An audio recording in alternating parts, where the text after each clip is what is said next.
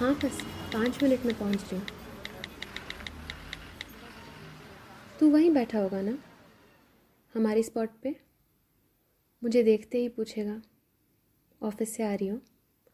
मैं बस हम्म कहूँगी। कैसे आई? बस।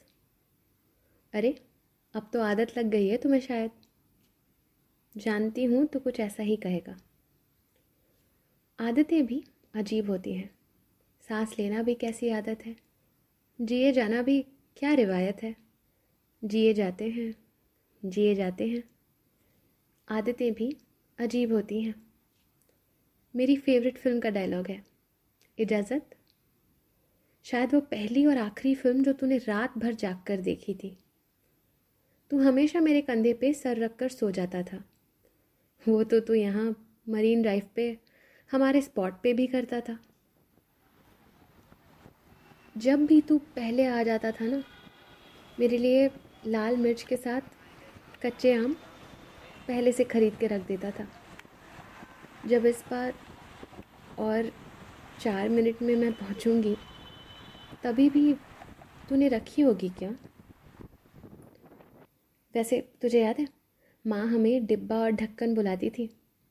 वो कहती थी कि जिस तरह डिब्बे और ढक्कन पे जो लाइंस होती हैं, वो साथ आती हैं और तभी डिब्बे बंद हो पाते हैं। हम भी कुछ उसी तरह एकदम साथ आते थे। हाँ ये अलग बात है कि वो हमें दूसरे कॉन्टेक्स्ट में भी डिब्बा और ढक्कन बुलाती थी। शायद हमने अपने वाले डिब्बे में कुछ ज़्यादा ही चीज़ें भर ली थी। ना डिब्बा सह पाया ना ढक्कन बंद हो पाई। शायद उस दिन भी हमें यहीं आ जाना चाहिए था। यहाँ पर न जाने कितनी चीज़ें सुलझाई हैं। वैसे यहाँ पर पहली बार प्यार का इजहार भी किया था।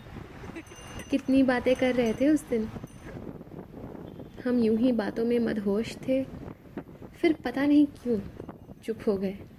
जैसे तूफ़ान के बाद सन्नाटा छा जाता है। बहुत हिम्मत कर उस दिन पूछा, क्या हमें सिर्फ़ दोस्त कहना ठीक होगा?